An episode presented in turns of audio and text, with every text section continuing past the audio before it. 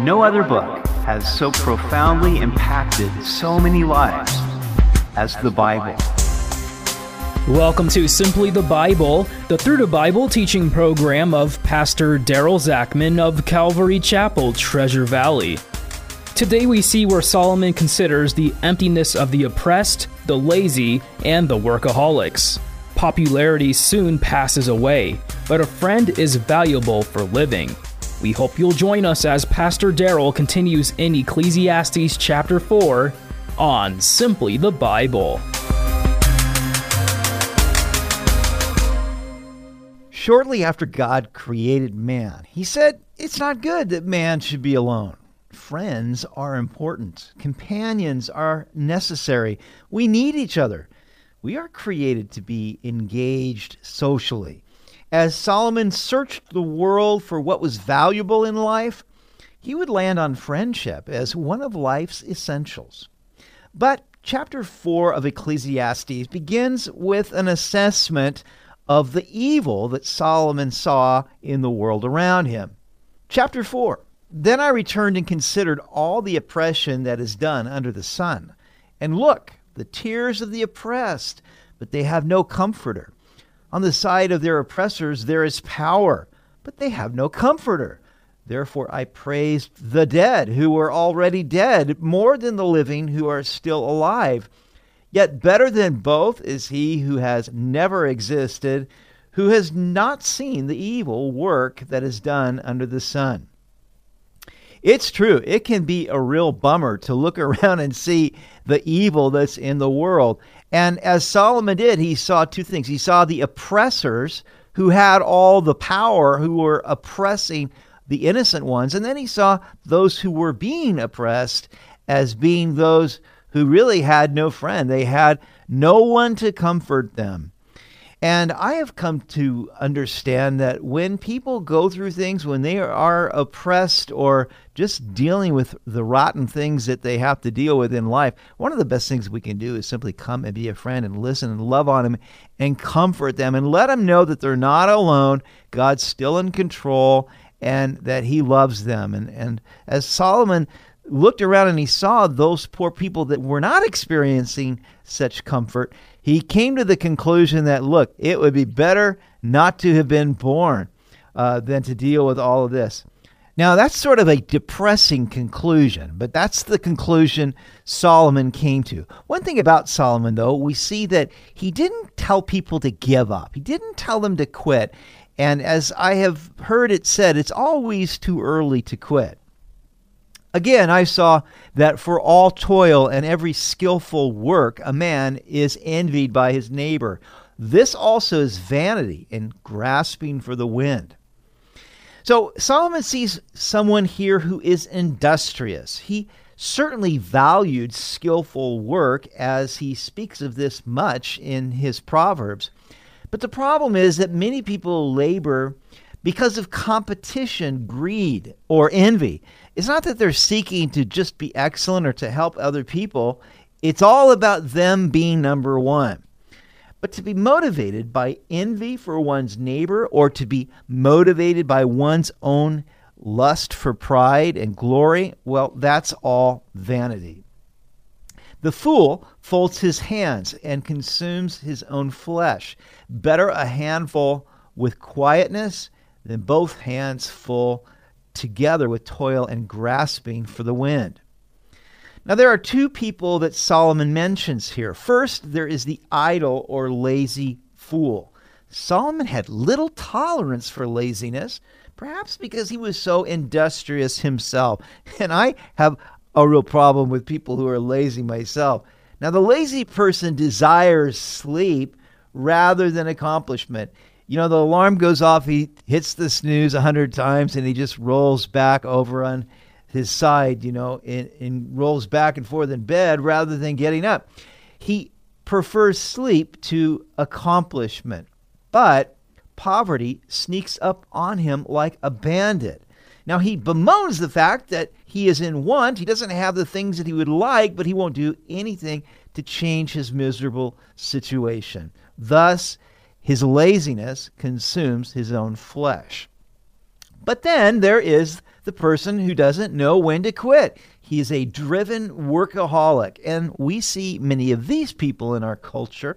They strive for more and more and are never at rest. Both hands are full of endless toil, but they take no time for rest, relaxation, or recreation. So, what's the point of it all? As Solomon would say, it's merely a grasping for the wind. Therefore, he concludes that it is better to have only one handful of goods or money or possessions and have the other hand free for quietness. We should be skillful and diligent in our labor, but we should also have a hobby or something else we do to refresh our spirit. Life is more than just work and amassing more and more. Balance is the key. Then I returned, and I saw vanity under the sun. There is one alone without companion. He has neither son nor brother, yet there is no end to all his labors, nor is his eye satisfied with riches. But he never asks, For whom do I toil and deprive myself of good? This also is vanity and a grave misfortune.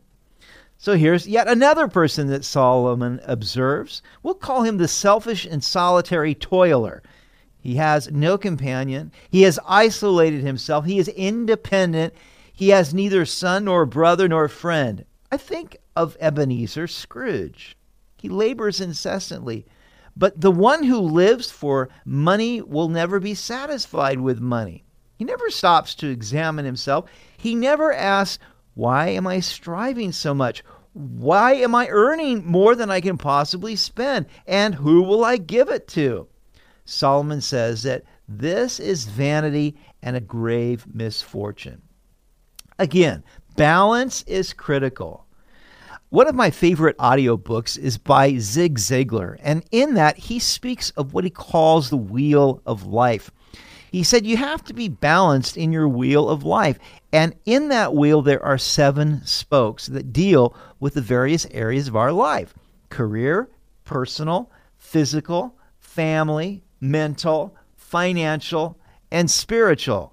And his point is if you only focus on one or two of these to the neglect of the others, if you're not excelling in all seven of them in some way, then your wheel is going to be out of balance and you're going to have problems. And I think that Solomon would agree with that.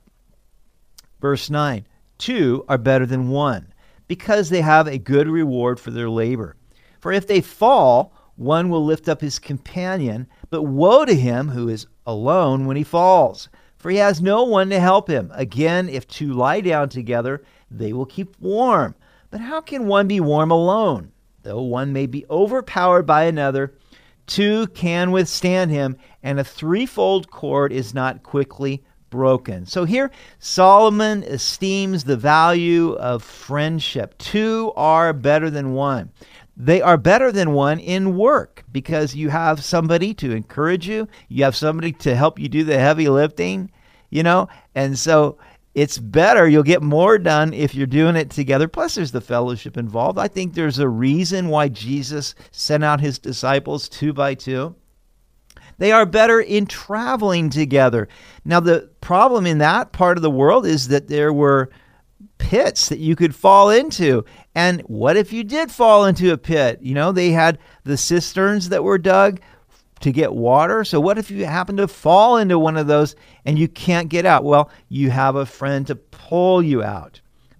I came across a quote just today by Arnold Glasow that says, A true friend never gets in your way unless you happen to be going down. so you want a friend that cares enough about you to just pull you out of the pit, or if they see that you're, you know, heading for a fall, they'll they'll care enough about you to say something to you. Two are better than one in bed because you'll keep each other warm. Now, I can really relate to this because my wife and I lived in our RV uh, on some property for a period of time during one of Idaho's coldest winters, and we would keep it 40 degrees at night uh, in the RV. And uh, and so wow, when you got into the bed, you wanted somebody there with you to keep you warm, and those sheets were cold when you when you'd crawl in there. Then two are better than one in battle. He says here, look, you might be overpowered by someone, but two can withstand him. So if you're in a conflict, so much better to have somebody who's standing there with you to deal with that conflict. And then he concludes this by saying a threefold cord is not quickly broken. And so if you add a third person to that friendship, it becomes even stronger. Now, this is something that I use in marriage, actually premarital counseling, to show that if you have God in the center of your marriage, then it's going to make it that much stronger. And perhaps you've heard of the, the triangle where God is at the top and the husband is on uh, one side and the wife is on the other. And as you move closer to God, as you move closer to the top of that uh, equilateral triangle, that you are actually moving closer to each other. And how important it is to have a marriage that is Christ based where Christ is at the center of your marriage. And that helps you to have a strong marriage that is in unity together.